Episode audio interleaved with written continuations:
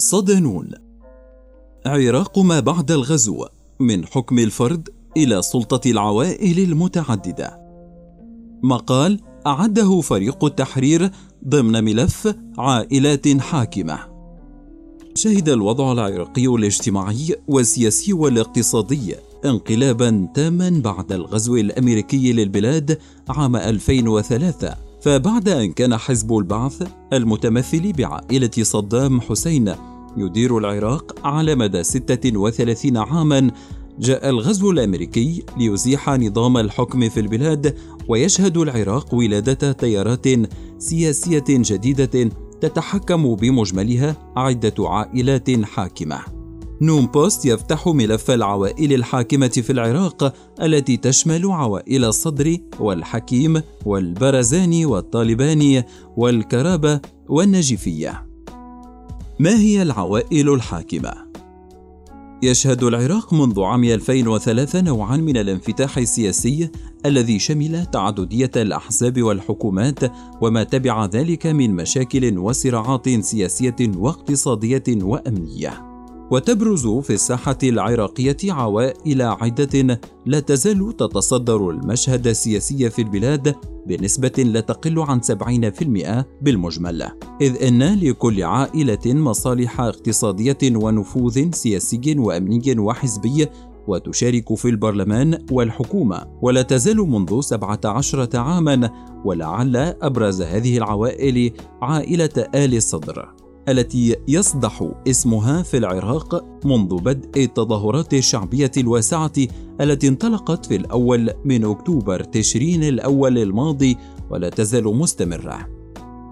عائلة الصدر تنحدر عائلة الصدر من العراق إلا أن لهذه العائلة تسميات عديدة سبقت التسمية الأخيرة إذ اتخذت ألقابا مختلفة باختلاف العصور طيلة ما يزيد على قرنين فكانت هذه العائلة تلقب تارة بآل أبي سبحة ثم بآل حسين القطعي ثم بآل عبد الله ومن بعدها بآل أبي الحسن ثم آل شرف الدين وأخيرا بآل صدر.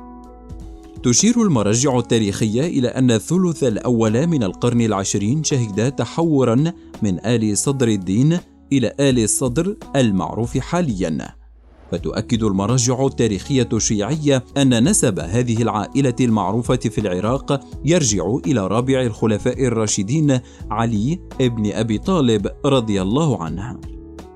عرفت العائلة في العصر الحديث من خلال محمد صادق الصدر الذي قتل عام 1999 بحادث سيارة وتشير بعض الترجيحات باغتياله بحادث مدبر من السلطات العراقية. عرف محمد صادق الصدر بعلمه واجتهاده في المذهب الشيعي وهو والد رجل الدين المعروف حاليا في الأوساط العراقية مقتدى الصدر. أما محمد جعفر الصدر فهو ابن عم محمد صادق الصدر والد مقتدى الصدر. وأعدمه نظام صدام حسين عام 1980 لعائلة الصدر تاريخ طويل في العمل السياسي فكان تأسيس حزب الدعوة على يد محمد جعفر الصدر وكانت له مواقف معادية للنظام السابق. إضافة إلى مواقف شبيهة من محمد صادق الصدر.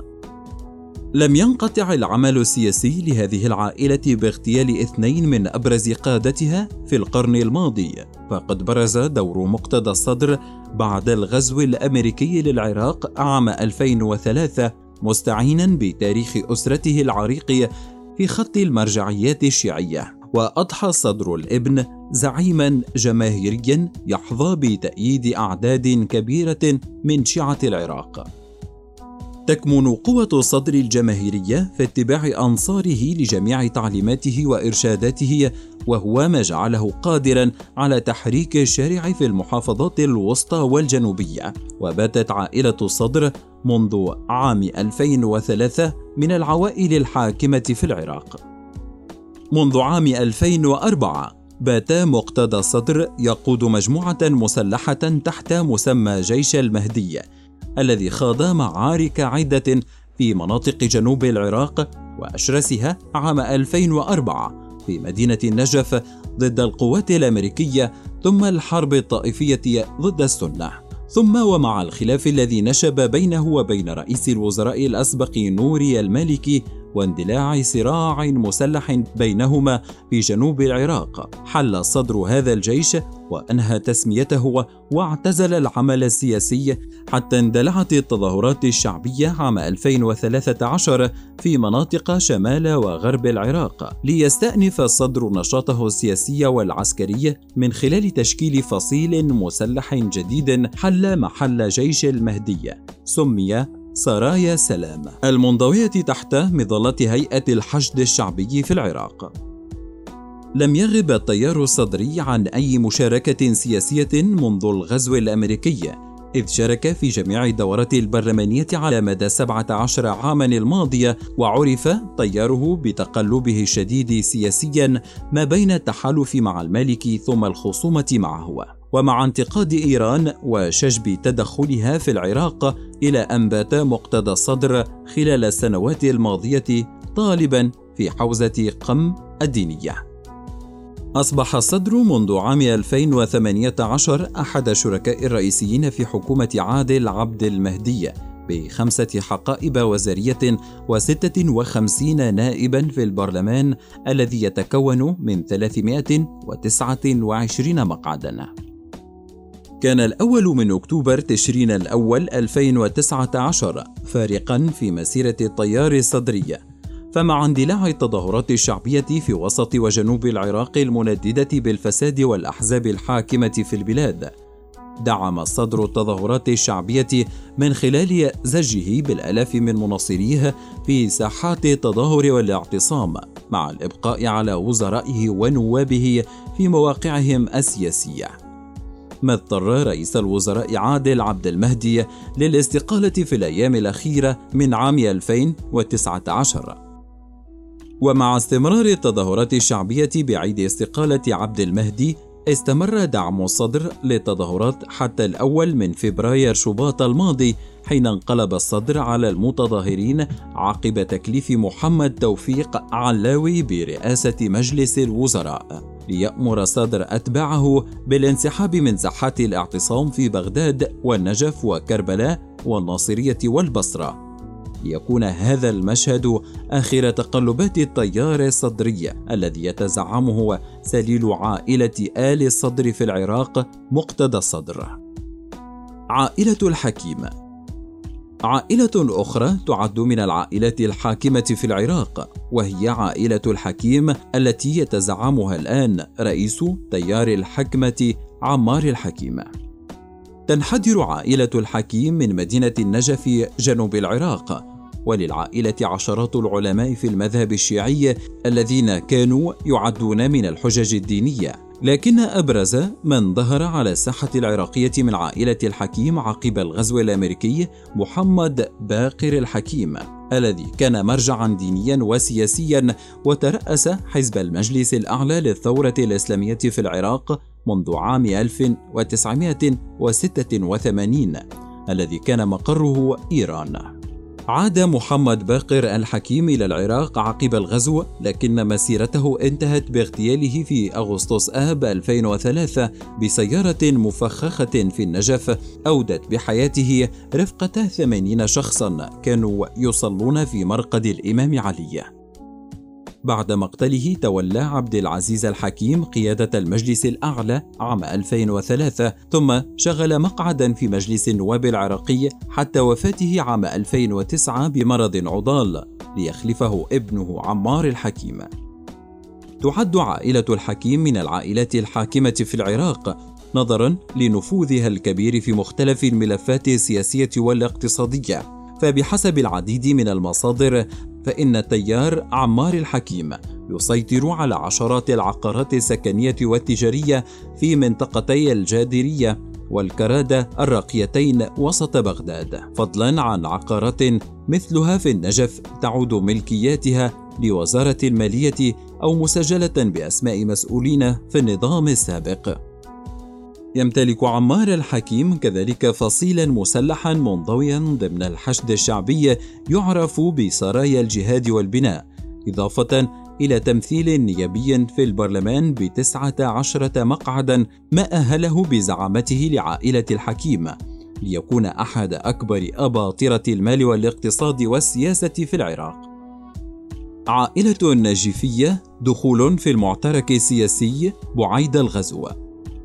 على خلاف بقية الأسر الحاكمة في العراق لم يكن لعائلة النجيف في العراق حضور سياسي بارز قبل الغزو الأمريكي للبلاد عام 2003 إذ برزت هذه العائلة إلى واجهة الأحداث في العراق بعد الغزو. يتمثل الظهور السياسي لعائلة النجيف المنحدرة من مدينة الموصل في العراق من خلال الأخوين أسامة وأثيل النجيفي إذ تبوأ أسامة أول منصب سياسي له كوزير للصناعة والمعادن عام 2005 ثم نائبا في البرلمان ثم رئيسا لمجلس النواب وبعدها نائبا لرئيس الجمهورية.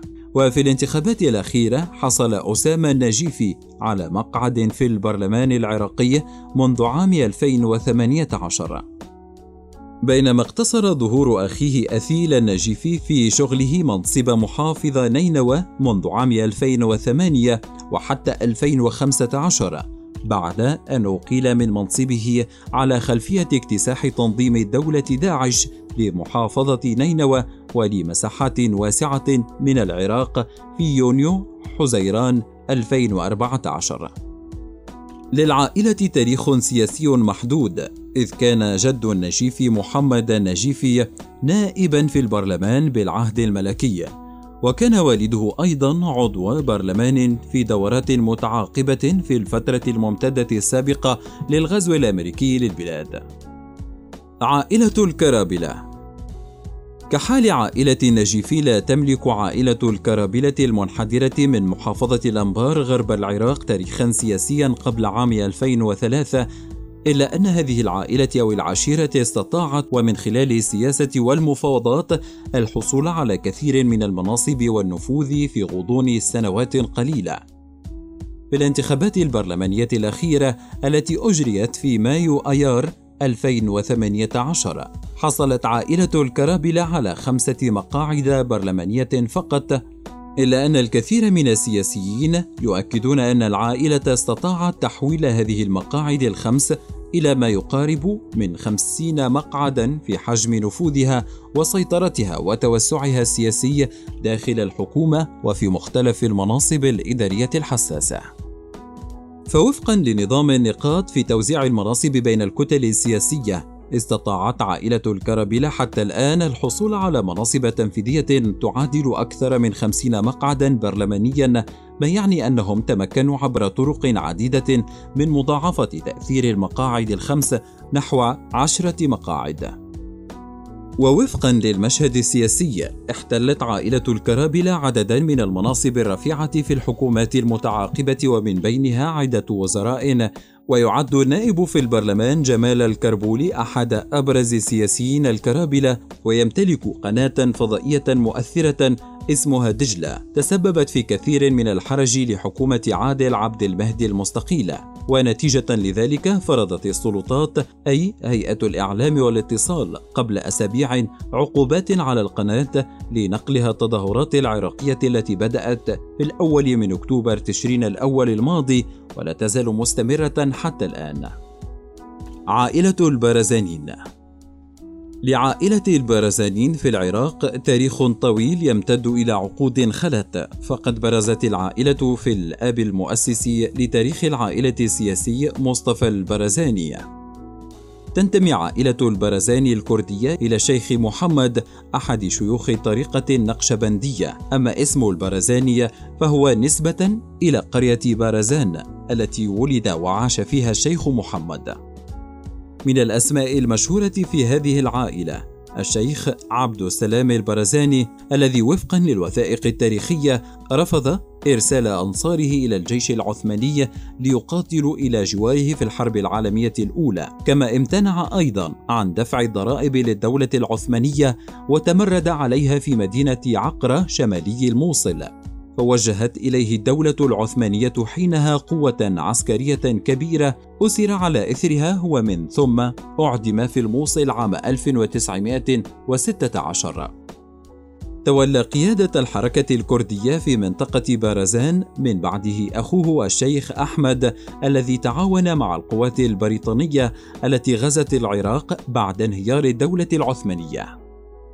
كان أول صدام مسلح بين عائلة البرزانين والحكومة العراقية في العهد الملكي عام 1932 عندما رفضت العائلة نشر نقاط خفر شرطية في المنطقة وبعد سلسلة من الهدن ونقدها تولى مصطفى البرزاني شقيق الشيخ أحمد مسؤولية الحركة الكردية. وهو الذي قاد الحركة المسلحة وهو في ذات الوقت والد مسعود البرزاني مسؤول الحزب الديمقراطية الكردستانية الذي يسيطر على محافظتي إربيل ودهوك ضمن إقليم كردستان شمالي العراق. منذ عام 1991 استطاع الأكراد الحصول على حكم شبه ذاتي في مناطق وجودهم وذلك إثر الحصار الذي فرض على العراق والحظر الجوي الأممي في مناطق سيطرتهم. واستمر الحال حتى عام 2003 عندما غزت الولايات المتحدة العراق ليدخل الأكراد بعدها العمل السياسي ويشاركون في جميع الحكومات العراقية التي أعقبت الغزو. تعد عائلة البرزاني من أقوى العائلة الكردية التي تسيطر فعليا على إقليم كردستان وتتمتع بحكومة وجيش البشمركة. وللعائلة أو الحزب نفوذ سياسي كبير ومقاعد كثيرة في البرلمان العراقي ببغداد. يشاطرها في ذلك حزب الاتحاد الوطني الكردستاني الذي تزعمه الراحل جلال الطالباني الذي تعد عائلته أيضا من العوائل الحاكمة في البلاد.